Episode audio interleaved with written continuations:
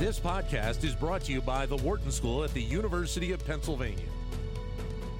Responsibility in business is becoming a larger talking point right now. Recently, Tesla was removed from the S&P 500 ESG index, while at the same time, that index kept uh, ExxonMobil. Responsibility is also playing a role in how some business schools for colleges and universities may be ranked moving forward. And next week, a conference is going to be held here in Philadelphia at the Wharton School to focus on responsibility in research being done by business schools. Pleasure to be joined right now by Sergey Netessine, who is a professor of management here at the Wharton School and will be part of that conference coming up in just a few days. Sergey, great to have you back with us. Thanks for a few moments. Uh, thank you for having me. Glad to be here. Thank you. And, and so, talk a little bit about this focus on responsibility, especially in all of these areas.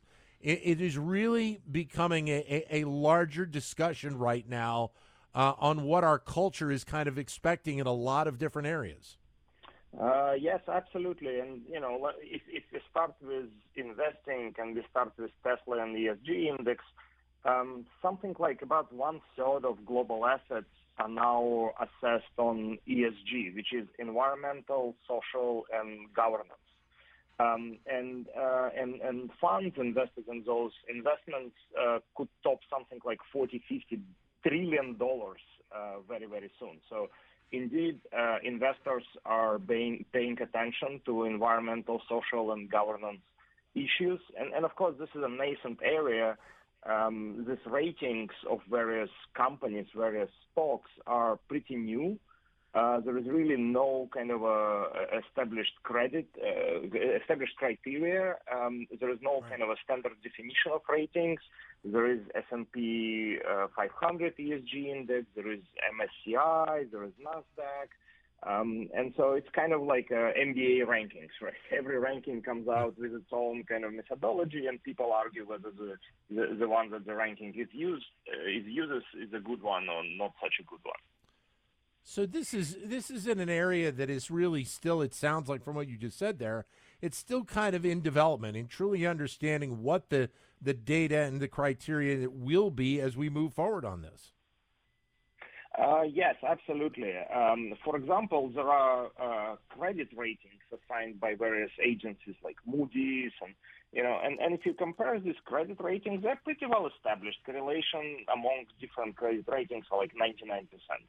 Uh, but when we are talking about these ESG scores of various companies, correlation is positive. It's like 0.5, but it's, it's, it's definitely not perfect. So, you know, we are developing as we go. And um, and Tesla example is, is, is kind of a good one. So um, a, a, lot of people said, hey, how can Tesla not be in this um, S&P 500 ESG index? Uh, it's clearly a company that is helping the environment. But what I think people forget is that ESG stands for environmental, social, and governance. And, and Tesla right. does pretty well on environmental, but pretty poorly on social and governance if you if you kind of look in depth at it. Uh, so this is also playing out in the education sector, and it's part of what you're seeing play out here uh, around the area of research, responsible research. Take us into that side uh, of this question of responsibility. Uh, sure. So, uh, just like uh, companies are rated on their ESG uh, ESG compliance, um, uh, increasingly we educators are facing questions: Is our research responsible? Are we contributing to a larger society? Are we uh, helping companies and governments with the research that we do because research is, is pretty expensive. So top um, research institutions uh, have large budgets and tuition at our institutions keeps increasing. And, and the reason, big reason is um, professors spend a lot of their time uh, doing research and not as much time teaching.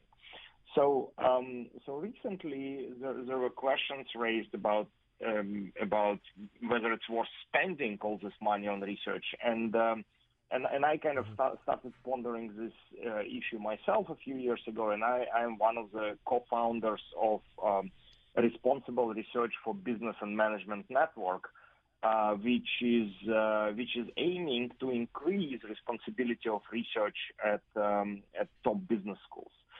And, um, and and and other organizations are paying attention as well. So, for example, AACSB, uh, which is uh, the main accreditation body for uh, business schools, the Association to Advance Collegiate Schools of Business, is starting to include criteria for responsible research in their accreditation standards and uh, various rankings of um, of MBA programs are starting to think about uh, the same. So, for example, on um, on Monday and Tuesday at our conference, at our annual uh, Responsible Research Summit, we're going to have uh, an editor from Financial Times talking about how they're planning to change rankings of uh, business programs in order to include um, the criteria for responsible research. They're going to actually look at research that faculty at business schools do, and they will try to mm-hmm. rank it on how responsible this research is, how how much it contributes to the society.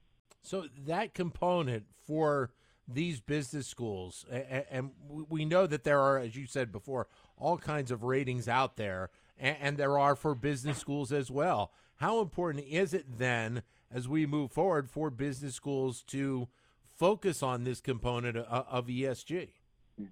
Uh, that's a great question. So I think if we if you look at what our customers want, which is you know our students, uh, there is huge demand. There is huge demand for courses on environment, on social responsibility, on on good corporate governance. Uh, we clearly see that in the area of finance, become, this is becoming a big issue. So lots of people want to invest into uh, socially responsible uh, uh companies. Um, and, um, and and so I think it will depend a little bit on on a, on a customer. Some people don't care, others do. But uh, I think what we know is that younger populations, younger generations, are much more attuned to ESG issues. And so going forward, I believe this will become much more important. This is how our students are going to be selecting business schools uh, to apply to. They will want to know that the school is uh, producing responsible research and, in general, offers courses on on ESG. Yeah. And uh, and also tracks its own actions and uh, discloses uh, discloses its impact on environment, on social responsibility, on, and, and demonstrates good corporate governance. Do you expect that in the years ahead that that this component will be if not the determining factor but one of the most important determining factors for students deciding what business school they will go to?